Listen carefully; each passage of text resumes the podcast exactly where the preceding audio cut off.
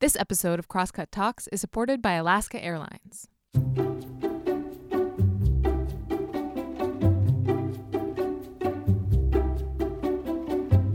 Hey, welcome to Crosscut Talks. I'm Mark Baumgarten, the managing editor at Crosscut, and today we're talking about policing, protests, and public safety. And we're talking about it with someone who has a unique perspective on all three of those items. In 2018, Carmen Best was appointed chief of the Seattle Police Department. As the first black woman to hold the post, her ascent was celebrated as a perhaps belated but notable achievement for a department that was under federal supervision for excessive use of force and possible bias. Then, last summer, Best was leading that department through the tense protests that followed the murder of George Floyd by Minneapolis police and her actions during those protests put her at odds with many in the community and some city leaders. A few months later, she retired from her post, a move she attributed to the city council's stated aims to cut funding to the police department. Now, almost a year after the beginning of those protests, Best has the benefit of some hindsight. She also isn't beholden to city policies and probably doesn't feel as much pressure from the rank and file. In this interview from the Crosscut Festival, she shows some real sympathies to the cause of protesters who pushed for the changes that led her to walk away from a job that she didn't really want to leave. But she also holds fast to a worldview shaped by decades of police work. Best is at a complicated intersection of race and power, and I think that the interviewer here, Crosscut City reporter David Kroman, does a masterful job at pressing her to speak to that complexity. You'll hear it in her responses. The guy really knows his stuff. This conversation and all other conversations on the social justice track at the 2021 Crosscut Festival was sponsored by Waldron, which would like to share the following message. Waldron helps organizations and people to reach their full potential, guiding human centered journeys to organizational and professional success with courage, compassion, and discretion. Clients seek out Waldron when their brands are on the line for impactful board consulting, organization and leadership development, executive coaching, career transition, and career management. Waldron is proud to support Crosscut, a forum for truth and dialogue that increases knowledge, understanding, and compassionate participation. All right, I hope you enjoy the conversation. If you have any feedback, send it to talks at crosscut.com. Okay, on with the show.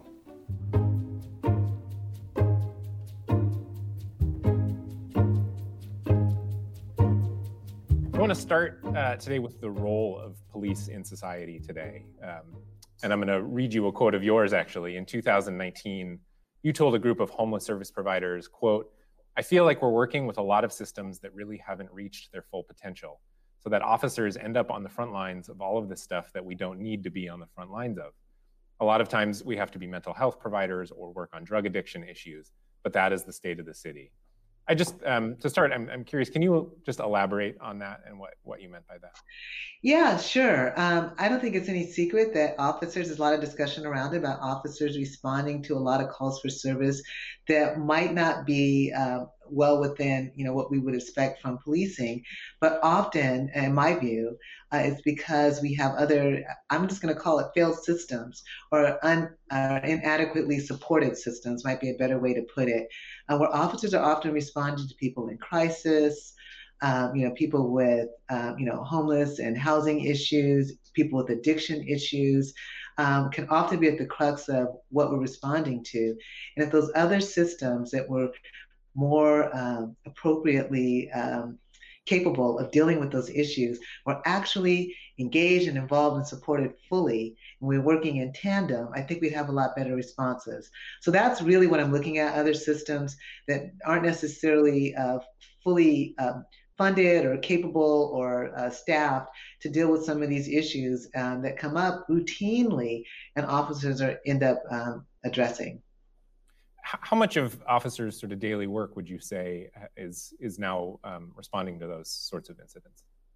Yeah, it's hard for me to uh, to quantify that. I will say this because it depends on where you work, what time of day, what shift. There are certain areas where, for example, there's a, a supportive housing for people with a mental crisis. So a lot of that officer's time is spent responding to and from that area, whereas in other areas maybe not so much. But I can say, generally speaking, um, at least when I was uh, in Seattle, the latest figures that I know of was about 18,000 calls for service for people in crisis. So uh, that was over uh, about a, a 18 month period. So that's a lot of calls for service for just the crisis calls, let alone the other types of calls that you respond to where the crux of the issue, I myself have responded to domestic violence when in fact, you know, the person may have committed domestic violence but also had a substance abuse problem or some other issue going on. So um, there's a lot of intersectionality there. So I would say a great deal of time is spent with those types of issues. Mm-hmm. And I, I, bring this up to start because, as you know, you're aware, a, a, lot of the protests of last summer were around police's role in society, and um, some people calling for uh, police to take less of a role in sort of day-to-day um, responses. You know, um, responding to society's broader problems like that. And so, I guess um, I hear some overlap in in what you were saying now about failed systems um, and what some of the protesters were saying. And I'm, i guess I'm wondering, do you see it that way? Do you see overlap in some of the demands from last summer and what you're saying now? I absolutely do. I mean, they're, we're actually saying the same things in a lot of ways, but coming from it maybe for, from a different solution standpoint, but uh, can clearly recognize uh, when there's an argu- that there's an argument for uh, having other service providers um, pick up in certain areas, and they may be more appropriate in, in many cases um, to do that. So I think it's important that we continue to have that discussion and actually move forward on implementing some of some of those things. But I also wanted to make sure uh, the, that we were doing it in a way that you know we had all the stakeholders at the table, that we piloted something because it's uh, not necessarily a new idea, but in order to make it really work, we want to maybe start with a smaller area, figure out where any gaps are, gaps in services, or what other things that we can do before we implemented something uh, on a broader perspective. But clearly, there's an opportunity there to um, to collaborate. And I think some of uh, the the talk around this was, you know, defunding and divesting in police departments. Well, I understood where that came from. I personally believe that we should bolster the systems that are there and see how that works collaboratively and then scale back the funding so that it's done in a way that we sure we don't um, you know, uh, inadvertently or unexpectedly have a negative impact. So I'm all for it though, because I do understand that everything evolves, situations evolve, and we need to look at how we can better provide service to the community. Uh, and I think there's a way to do that and to enhance it, but it really needs to be thoughtful and thought out uh, and modulated, and not just you know, not just go in uh, without some thoughtful um, strategies. Yeah, I was going to talk about the the funding mechanisms, and um, as you alluded to, a lot of the demands were about taking money from police in order to build out those systems that you said were, were failures, and um, mm-hmm. or not not failing necessarily, but um, not well supported. Right. And you know, the argument was that through decades and through several recessions, police department budgets have continued to go up, while those other departments maybe haven't seen the same sorts of budget increases. Um, and I'm, I'm curious um, to hear more about how how the funding um, for police should be viewed in the context of funding for those other systems. Well, I think that they should look at everything and all what we're expecting people to do and how we're expecting to, to respond to calls for service. I will say this police budgets have gone up, and I talk from my own uh, perspective, and a lot of those are um, unfunded mandates things that you know officers needed they wanted officers to do extra training and extra equipment whether that is body worn cameras or in car videos or uh, you know uh, some some other uh, additional um, you know, equipment that officers can use to make themselves or the public safer.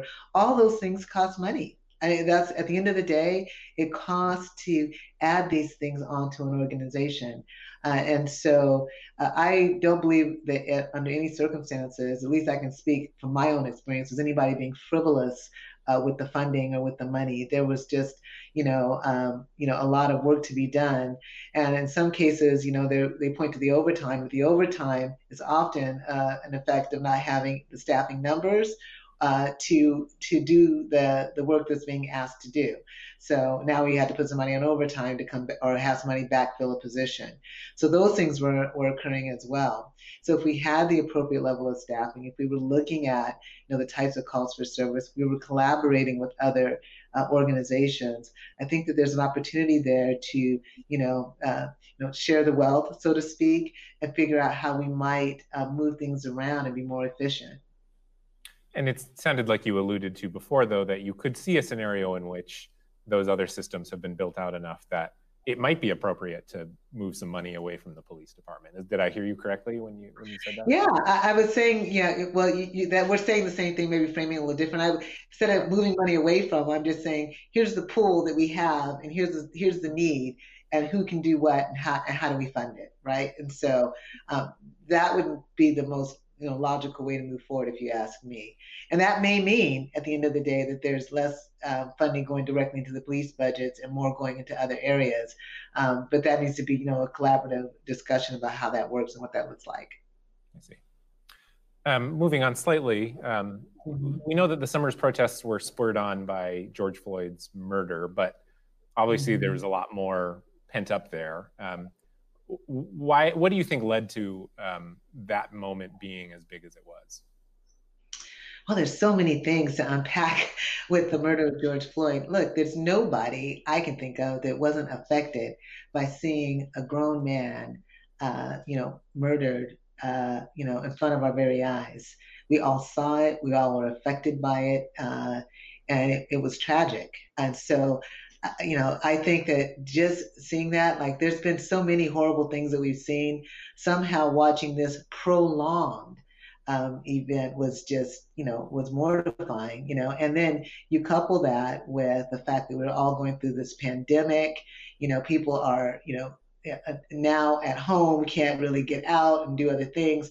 I think all of that combined together really gave um, the impetus for you know it was there was going to be protests no matter what and, and, rightfully so. But I think it gave even more energy behind the ability to really make voices heard um, during the um, the protests for the murder of George Floyd, um, and you know the lack of humanity. Uh, you know, Derek Chauvin. Now, of course, now we moved. You know, it's been almost a year since, you know, or over a year since this occurred, and certainly we have been able to um, look at all of the evidence and you know, look at, you know, um, the way that that former officer behaved, and it's very clear um, now that he's been convicted, you know, what happened there. So it, was, it, it sort of validated everybody's, you know, horror at what they were seeing and why they were protesting. And I wonder if leading up to that moment, do you were police departments doing enough in the past to, to listen to communities' concerns? Now that that's a pretty heavy question, and here's why because there's 18,000 police agencies. Yeah. And so the where the where it gets difficult is that, you know, some agencies probably yes, and some agencies probably no, right? you know, so you have so much um, divergent, you know, uh, ideas about training and how community interaction is and community engagement that you're never going to get just the same thing every single place you go. Uh, you know, um, there was a shooting where a man was shot in the back. I think it was, I can't think of his first name right now, Blake. Um, and, and, you know, he was going around the car, the officer shot him in the back. And I was like, where's the, where's the, the body worn video? But they don't have body, body worn video. So that lack of continuity and consistency, you know, nationally from agency to agency always creates a challenge for, you know, where some agencies are more progressive and others aren't. Some agencies are doing more training and others aren't. Some agencies do some sort of technical procedures or handle evidence in a certain way and others don't. So I, am a big believer that we should be more consistent across the board and have some baseline um, uh, responsibilities so that we can have those discussions you know, from at least the same basis of operation. So when you ask a question about was it working well or were they communicating well with communities, you know, I'm going to say that's going to be nuanced depending upon where you were in the country and what agency and the level of engagement of people around that, the demographics of the neighborhood, and all those things contribute to the ability to have those types of discussions. Yeah. In, in Seattle, we've been talking about reform for a long time. Um, yeah. Recently, in the in the last decade, in the context of the consent decree, um, but you know, the, I think the last summer showed us that there's clearly a portion of the city that doesn't feel like those reforms have stuck or they haven't done enough. Um, so how how does a police department make changes in a way that feels real on the ground that that people actually feel in their day-to-day lives? Right. Yeah. So uh, on two so two things here. One is i absolutely believe in the reform the reform efforts you know changing policies procedures and accountability. You know in seattle in particular having a, an office of inspector general and office of police accountability and uh, you know ombudsman and um, uh, you know, all of those things, and a community police commission as well. All of those things come together to give more accountability, to build reforms, to, to help change systems. And I think that is incredibly important. So that's one piece. But on the, uh, the same token, on the same hand, you know, there needs to be that level of connection to the community stakeholders um, and building those relationships that actually make change happen. I think in some ways that should be the role of the Community Police Commission. That's just my own view, representing community and community issues, but also, you know, uh, departments should be going out and reaching out directly um, because even though all of these things have been in place, and in Seattle for over a decade now, we've been doing working on reforms. You know, uh, so I, I would actually say some of the some of the um, requirements are probably antiquated at this point because it was all, over a decade ago. But um, in the meantime, we have people who are day to day seeing whether it's here or elsewhere. Um, you know, black people, black and brown people dying at the hands of police. You know, at higher uh, scale of numbers, um, and you know these really tragic situations, and they hit home right? They, they and so people can't really feel like we're progressing when they when they turn on their TV every week and they see another incident. So there's the dialogue and the discussion needs to while while focus on those national incidents, also need to bring it home to where, where we all live and work and are engaging on a daily basis because that's what's going to affect you personally. I mean, all of it affects us, but you know what's going to affect what happens right here is the relationships that you're building right here. Um, and so I, I, I, see that as, as part of a dichotomy about reforming things. Look, I, I walked in a, a couple of marches myself, you know, listened, um, not, you know, not police gear, just sort of walking along as any community member would and listening. Uh, and it was very clear the, the emotion and the concern, uh, they weren't, uh, you know, they were real is what i'm trying to say. It wasn't just somebody just the people were really feeling that level of hurt and pain. So as much as we uh, had made some uh, progress on the accountability scale we still need to deal with some of these other um, pervasive issues and underlying issues. And a lot of it is based on you know race and racism you know and and uh, and people are trying to fix that often you know working through the police departments because they're very visible but you know, I always go back to uh, you know we need to fix that on a whole lot of other levels as well. If you think you can make a police department that's going that just doesn't have those issues, uh, while the rest of your society does, uh, it's almost impossible to make happen. You have to address the issues in the police, but at the same time, I would say uh, simultaneously, you know, be working on those other systems, you know, education and healthcare and everything else, where we see you know, detrimental effects of a racial divide in this country. And as long as we were talking about um, George Floyd and Derek Chauvin, um, you know, one of the things that people pointed to that um, secured the guilty verdict for Derek Chauvin was his own chief testifying against him. Um, if you were in that situation, would you have testified against George Floyd if you were his chief?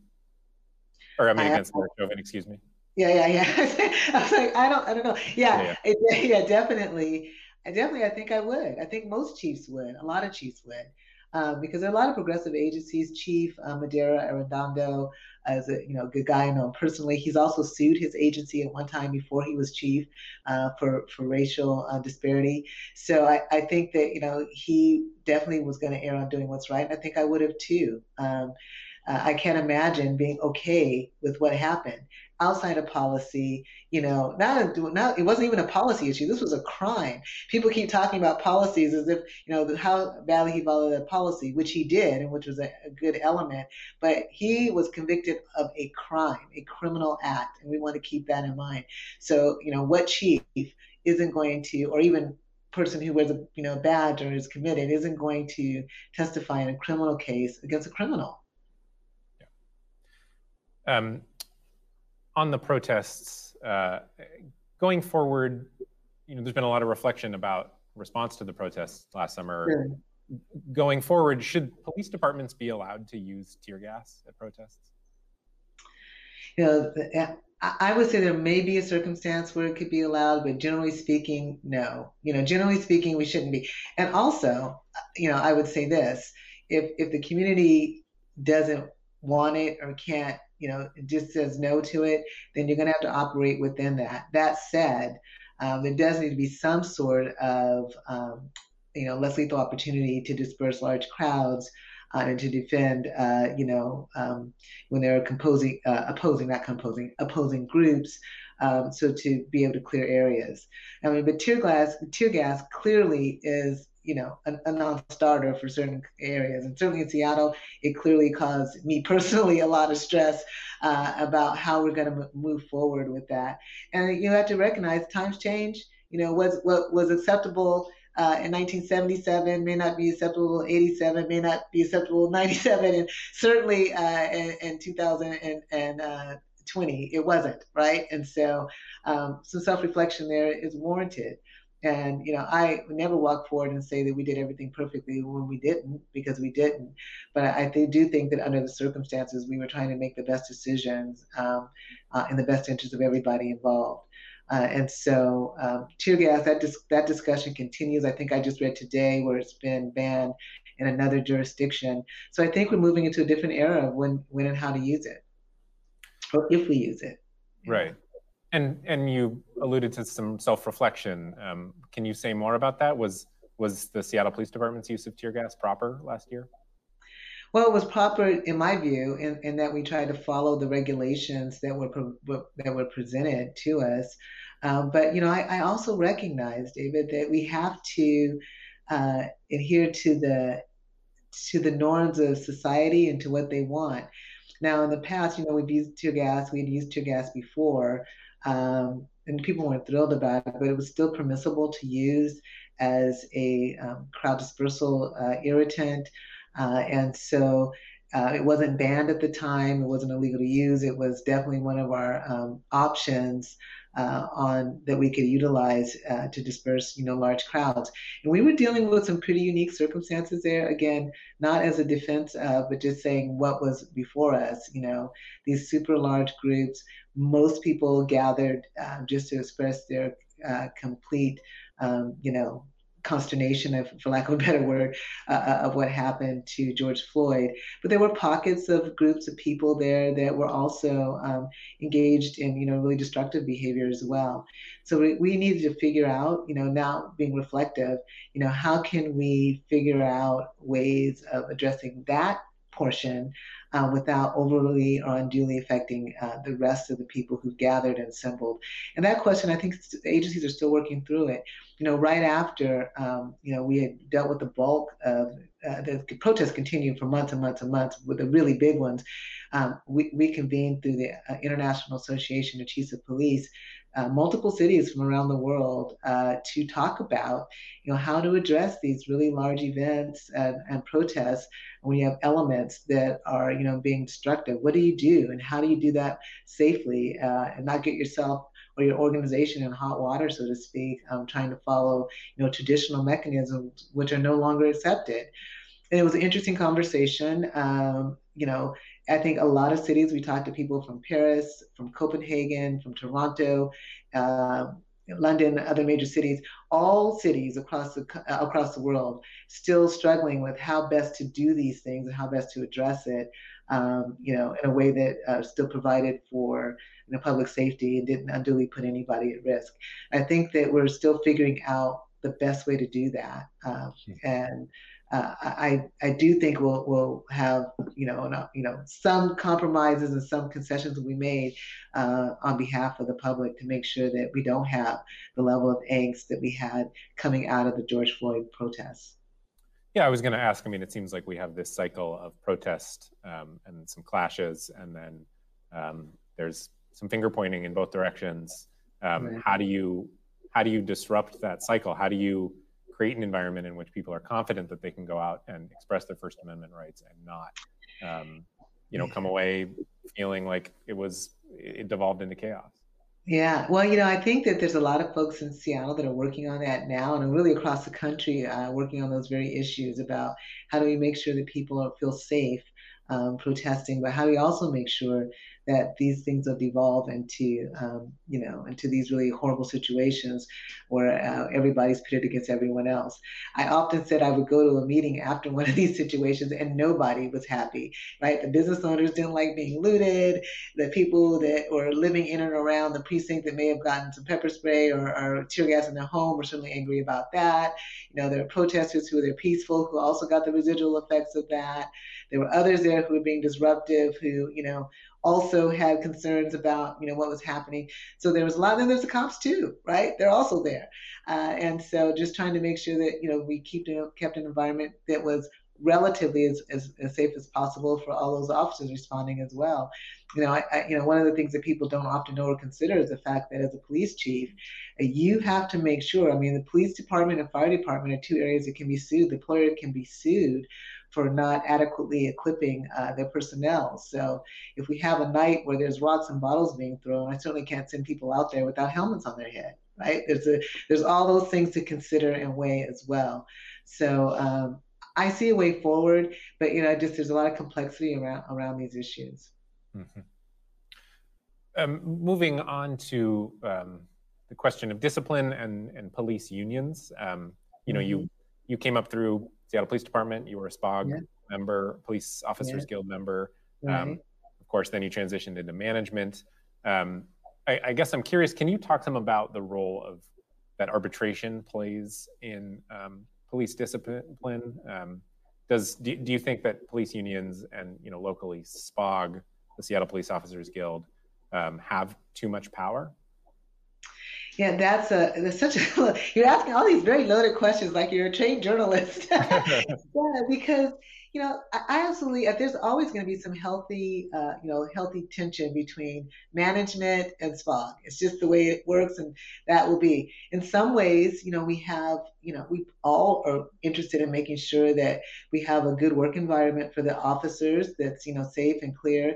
SPOG's role is supposed to be you know benefits um, working conditions and you know and the pay right for officers so uh, and we want them to remain in that role but not dictate you know the values and the um, you know the uh, accountability for the whole organization so there's always a healthy tension when there's some crossover uh, with you know SPOG, but I believe in in unions and that unions should be there to protect workers' rights. You know, so I don't want to um, you know ever go against that piece of it.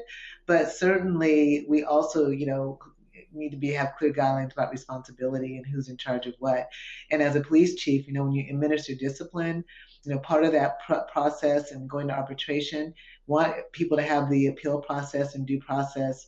Um, but it seems like the arbitration piece has been, you know, contentious in, in many ways uh, and could use some uh, reevaluation. I mean, we, uh, the Seattle Police Department, when I say we, the Seattle Police Department uh, terminated the employment of uh, a person who um, was ac- accused of excessive force, and the appeals, um, it, it, could still be appealed even today, but Adley, Adley Shepherd, is that? Yes, and um, and, and, and we're in what 2021 now, uh, and I believe when uh, when his employment was terminated with Kathleen, it was like 2014 or 2015. I can't remember the exact year, but it's been a long process. And does that make sense for something like that to drag out? Uh, to that um, to that level. And you know, I will say the arbitrator stated, and of course I'm on the record, but the arbit- arbitrator did state that it was excessive force and that it was a policy violation. So you agree with it, but you somehow disagree with the, the, the discipline that was administered, and it drug on for a long time. And I would say in this, that particular case, that was not the right decision right? And so uh, I think that it's worth looking at the system in place, how arbitrators are chosen, chosen. Um, do they have, you know, history and experience of dealing with law enforcement and policing? There are uh, several recommendations around that that I think um, that came from CPC and others uh, about arbitration selection, and I think it's worth looking at. Did you ever, when deciding on discipline for an officer, did you ever um, change or adjust the kind of discipline you thought was appropriate um, in order to pass down something that you thought had a better chance of making it through arbitration? No, really, I didn't. I, I couldn't let arbitration be the, you know, uh, the um, the guiding factor in making those decisions. You know, and those decisions are pretty, you know, they can be pretty complex. And they look at the history of the officer, what they've done before, what they, uh, you know, what they haven't done. Do they have they been in trouble on other occasions? Are they a new officer?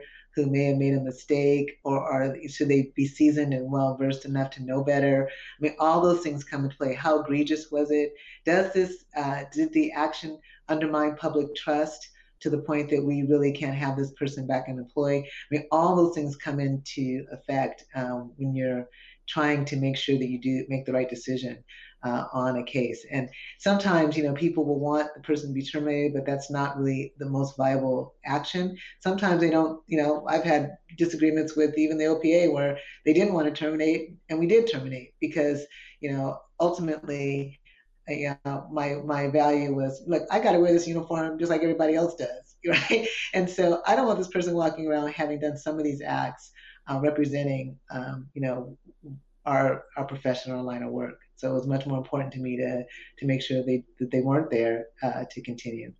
Mm-hmm, mm-hmm. And we're going to get to some um, audience questions here in a few minutes, um, sure. but I will uh, got a few more of my own. Um, right. I, I, when you so when you took the job, when you were selected as police chief, finally, right, right, which was a famously sort of um, chaotic selection process. Yeah. Um, when you when you did get that job, how long did you think you would keep it? You know, I thought, you know, I you know, you never know, right? Uh, but I, I thought, kind of thought around the five yearish mark. You know, I thought, you know, uh, probably five years is good for rotating out of any position and getting fresh eyes on it. So I, that was in my sort of in my mind's eye. You never know. Some people stay longer. I think Chief Kerlikowske was here for nine years. Some people are less, but you know that was kind of the barometer. I would have thought, you know, around mm-hmm. five years. And can you just talk about what changed that plan a little bit? Yeah, well, as you know, because you were there. I mean, it was all of the, you know, it, it, was coming out of all the George Floyd protests and then the defund issues. Um, you know, they were they were really challenging. You know, people tell me, and I absolutely agree. I look younger now than I did a year ago because it was so stressful uh, being involved and with all of that. And I was up late at night, and I was always, you know, trying to do what's right and what's best uh, for the organization. But ultimately, look, um, the budget cuts, the defunding, that discussion you know, and then really the lack of respect that city council uh, paid me. It was all that combination of all those things um, was, you know, it was time to go. Look, I was barely, you know, could barely communicate with council. A lot of the communication was done in writing simply because I really wanted to get things on the record and didn't have um, the the level of uh, of engagement that you know I had seen many other chiefs have. To be honest with you, look, I had worked in the chief's office as first a deputy chief with Kathleen O'Toole. I was a public information officer under Chief Stamper, uh, and then Chief Kerlikowske. So I worked on that top floor uh, around the brass a lot. You know. Uh, in between different stints in the department. And it really was so contentious. I never seen a period of time where um, the council would make decisions about what's happening with policing and not even consult uh, the police department on it. So it was, you know, really trying in that regard. You know, all of the talk about defunding uh, people to 50%. You know, I was on the record and will stay on the record as saying I thought that that was too drastic, too soon, uh, without having, you know, really good planning and what's going to be the process, who's going to answer calls. I felt like it was really a way of, in some ways, of setting, you know, the chief up, whoever that was, but me at the time, for failure. Because, you know, um, it's a probable outcome that if you reduce the, the force by 50% uh, without viable options for handling calls for service, for dealing with shootings, robberies, assaults, uh, and those types of issues, that crime is going to go up And, you know, and then people will turn to the chief and say, Chief, what are you going to do about the crime? It's like, well, crime is up and we have less resources than we had before to really address the problem. And so I didn't want to uh, have that laid at my feet. And then the other thing was the whole issue of all the work we had done to bring additional diversity to the organization, you know, hiring more officers of color, hiring more women. And so those would be the first people, as I mentioned before, to to um, get you know laid off if we were to defund the department by 50%. And so I look, I'm the very first African American woman chief in Seattle. And my legacy could not and would not be that we let go of the most, you know, of all of our diversity under this defund movement. And we ended up being less diverse under um, my um, time and then more diverse you know and i just uh, that was something i could not personally um, in, invest in. It was it was incredibly important to me that we maintained the diversity, that we kept on that track, and even if it ended up that we were going to shift um, shift funding and resources to do it thoughtfully without laying off, you know, some of our most diverse officers and really good people. You know, I, I, was meeting these folks as we were bringing them in. You know, I was saying the last group I talked to, 11 of the 12 had, you know, degrees, something that probably didn't happen when I came on, you know, and three or four of them had advanced degrees and, and you know, could be doing a lot of different other things, working for, you know, Fortune 500 companies, but decided to come onto the police department in a public service capacity and sending them away just felt very duplicitous uh, and, and, disingenuous to what, why we had recruited them and brought them on. Do you think that was um, that decision was a little premature in retrospect now because you know there weren't we haven't seen any layoffs the the exits we have seen are officers leaving of their own accord. Um, yeah, well, a lot of that, was been, do, do, you think maybe your exit um, you know sort of gave people the idea that they could that they could leave and maybe if you'd stuck around you could have um, helped people stick around? I, you know, listen, I wanted to stick around, but as you know, the conversation was was never that they weren't going to do this. So I fully expected, um, based on you know the no, the council didn't follow through to their word on that, but I did expect them to, and to actually lay people off. They were telling me at that time that you could even lay people off out of order. And so, you know, I think the handwriting was on the wall that it was going to be a contentious a situation from here on out. And you know, nobody gains from that. The city doesn't get better protection. You know, I'm not able to do my job, you know, as effectively as I thought I would would be able to do it, you know, and so uh, I really felt like it was in the best interest of everybody involved to move on. And I really didn't want my legacy to be, you know, this whole thing, you know, and, and you were there, you know, read the papers. I mean, it was very clear the comments coming out of council about defunding and about taking money away and about laying people off out of order and all these different things that were really, I think, going to have a detrimental effect uh, uh, on the public uh, and certainly on, you know, the ability to move forward. And I just, I just didn't want to be, um, you know, uh, an enabler of that, you know, uh, from from my perspective. And you're right. It, as it turns out, it hasn't been um, quite as bad as they were uh, pontificating about earlier. But there's no way you could be clairvoyant enough to know what the future held and what was going to happen. And several officers left on their own, many because. Um, you know, they were under the impression they were going to lose their jobs. So they started applying for jobs back in you know July and August when I was when I was leaving uh, because you know they're people like everybody else. They have mortgages and school and all those other things. Um, and if you're going to be laid off, you have to prepare, uh, you know, prepare to go elsewhere. Maybe where you'd be more appreciated, maybe where your services were more wanted. Um, so I think that was definitely a factor in people's exodus. We'll be back with more after this. Ready to take your travels to the next level? Alaska Airlines is committed to providing a higher standard of safety and cleanliness throughout your journey. From mask requirements and touch free options to HEPA filters on board and everything in between. Plus, their award winning loyalty program, Mileage Plan, makes it easy to earn and redeem miles wherever you go, including destinations worldwide, thanks to their One World Alliance membership. If you're ready to land a low fare, next level care, and the best experience in the air, book now at alaskaair.com.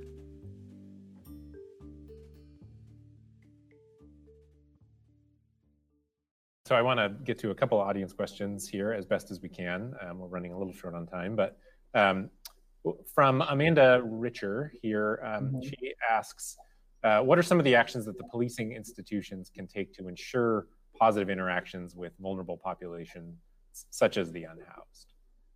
Yeah, that's always you know um, you know tough because officers are often uh, intersecting with um, you know people who are you know unhoused, but you know there, and there's and unhoused is so broad, right? Unhoused and addicted, unhoused and mentally ill, unhoused and down on their luck. You know, so there's different ways that you're going to interact with people who, uh, you know, aren't um, living, uh, you know, in, in, shelters or in, in, a, in a sheltered way. Um, I think that working with um, the organizations best suited for that, working with our social social workers and uh, social service providers, really will give us better opportunity. I think that the department was responding much better to that than they did when I came on. You know, uh, I'm retired now, but when I came on 30 years ago, it was a completely different response than what we're seeing now, where there people are asking for services and looking for diversion and looking for other ways to um, to help service folks. So, and now I think they've taken that out of the hands of the navigation team and put it into another arena, which, which is fine. But I think that working together, collaborating, having resources that can come in uh, and help people um, is really the best thing to do. Um, moving on, um, Mary Grobner, um, sorry for mm-hmm. mispronunciations, um, asks, what do you think about the impact of police with military backgrounds? Is it helpful or does it exacerbate slash reinforce too much force or escalation? Yeah, well, I'm going to say I come from, I have a little bias because I had a military background. so, you know, so I, I, want to make sure that that's, you know, but I think that there's, there are things that, you know, I, I don't think that having a military background should, uh, should not, uh, should make it, um, you know, where you can't be a police officer because everything is so individual about how people's uh, perspective is and what they did and, um, you know, and what their role was. I think the one thing that did, um, hang on a little bit with sort of that chain of command issue, you know, and adhering to it. And I think that we should, you know, flatten things more.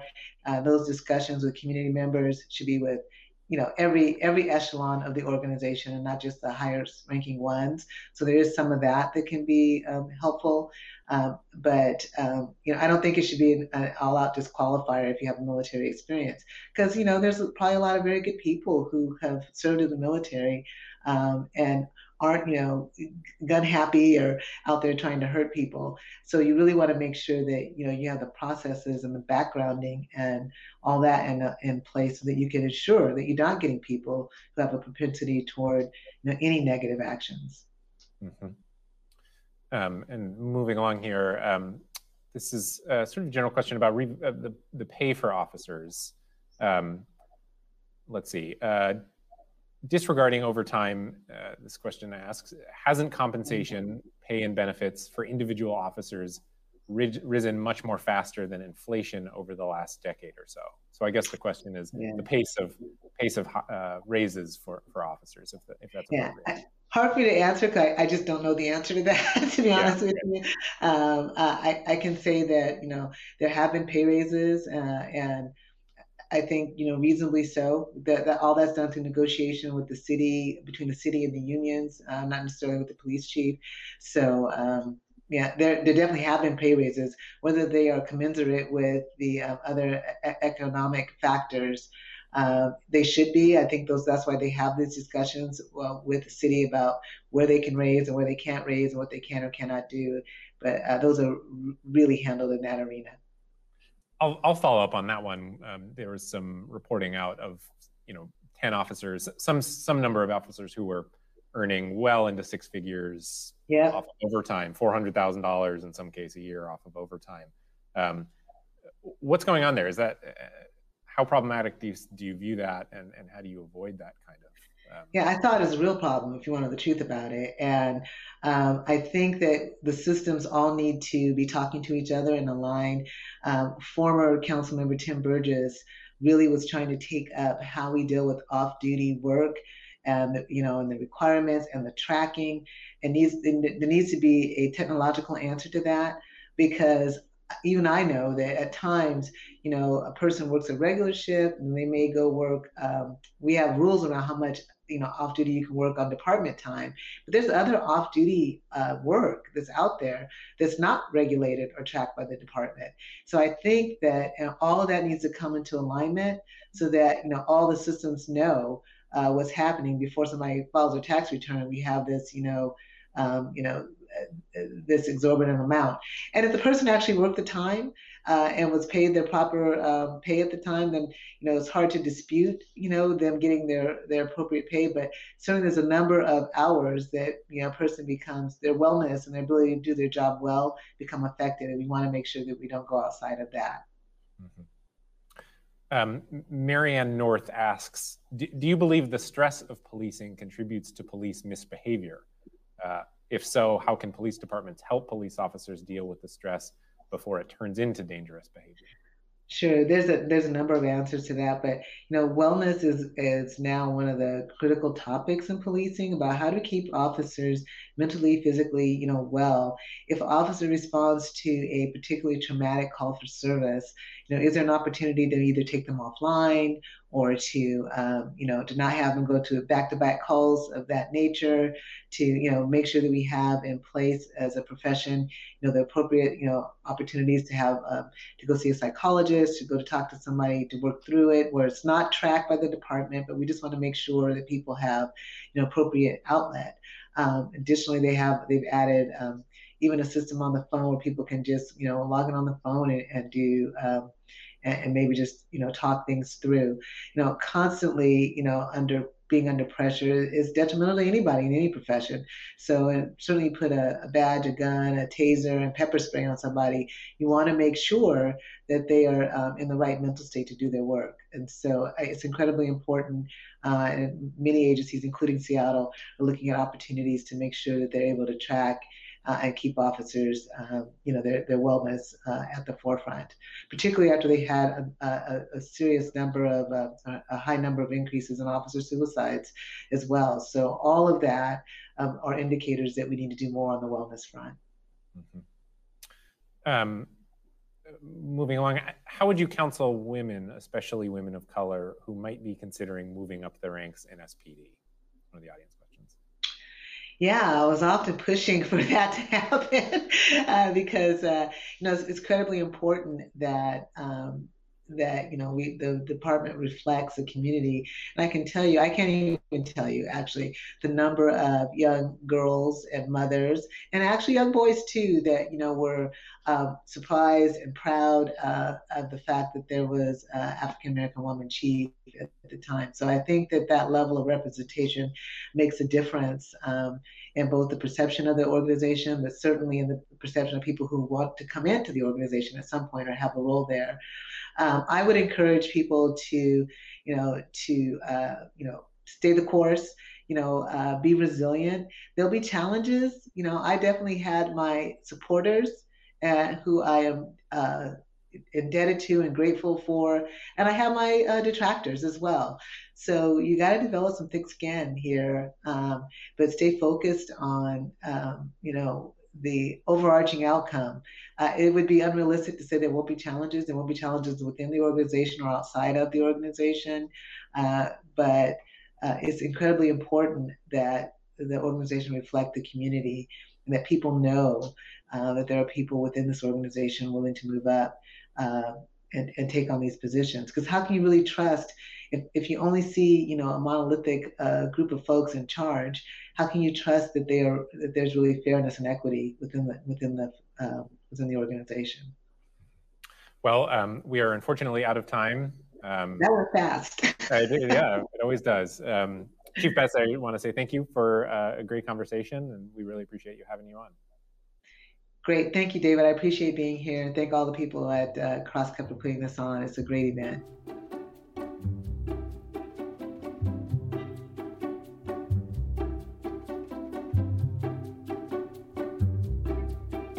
And that's it for this week's episode. Thanks to Carmen Best and to David for the talk. And thanks also to the folks in the audience who asked questions. If you'd like to be one of those audience members for a future Crosscut event, go to crosscut.com/events. This episode of Crosscut Talks was engineered by Chi Lee. The live recording was engineered by Resty Bacall and Victoria Ralph. And the event was produced by Jake Newman and Andrea O'Meara. Ann Krisnovich and Mo Klaub managed our audience engagement. If you'd like to subscribe to Crosscut Talks, you can do just that on Apple Podcasts, Spotify, Stitcher, or wherever you listen. For the latest political, environmental, and culture news from the Pacific Northwest, visit crosscut.com. And if you'd like to support the work we do at Crosscut, whether that's these conversations or the in depth reporting that journalists like David produce every week, go to crosscut.com/slash donate. Crosscut Talks is a product of Cascade Public Media. I'm Mark Baumgarten. We'll be back soon with another conversation.